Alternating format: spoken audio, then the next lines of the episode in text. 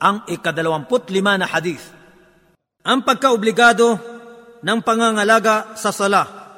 عن بريده بن الحصيب الاسلمي رضي الله عنه قال قال رسول الله صلى الله عليه وسلم العهد الذي بيننا وبينهم الصلاه فمن تركها فقد كفر Si Buraida Ibn al-Husayb al-Aslami, sumakanya nawa ang kaluguran ng Allah, ay nagulat.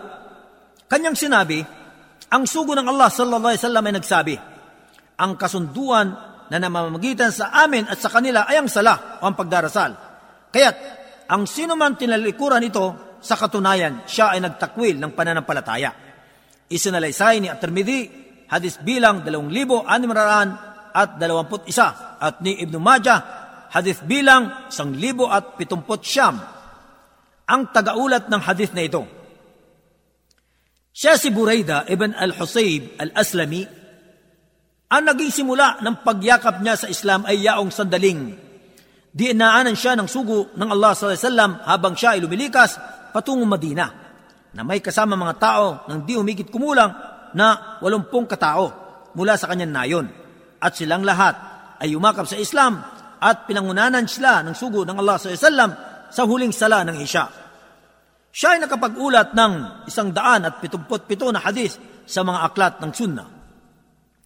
Si Buraida ay nanirahan sa kalupaan ng kanyang mamamayan pagkaraan ay pumunta sa sugo ng Allah s.a.w. pagkatapos ng labanan sa Uhud at nakibaka sa lahat ng labanan na kasama siya. Pagkaraan ay lumipat siya sa Basra at nagpatayo rito ng isang tahanan. Pagkaraan ay lumabas siya mula rito upang sumalakay sa Kurasan at pagkatapos ay nanirahan siya sa lungsod ng Mar hanggang sa siya ay binawian ng buhay dito. Taong ika-62 o ika-63 sa Hijri sa panahon ng pamumuno ni Yazid ibn Muawiyah. Ang mga kapakinabangan sa hadis na ito.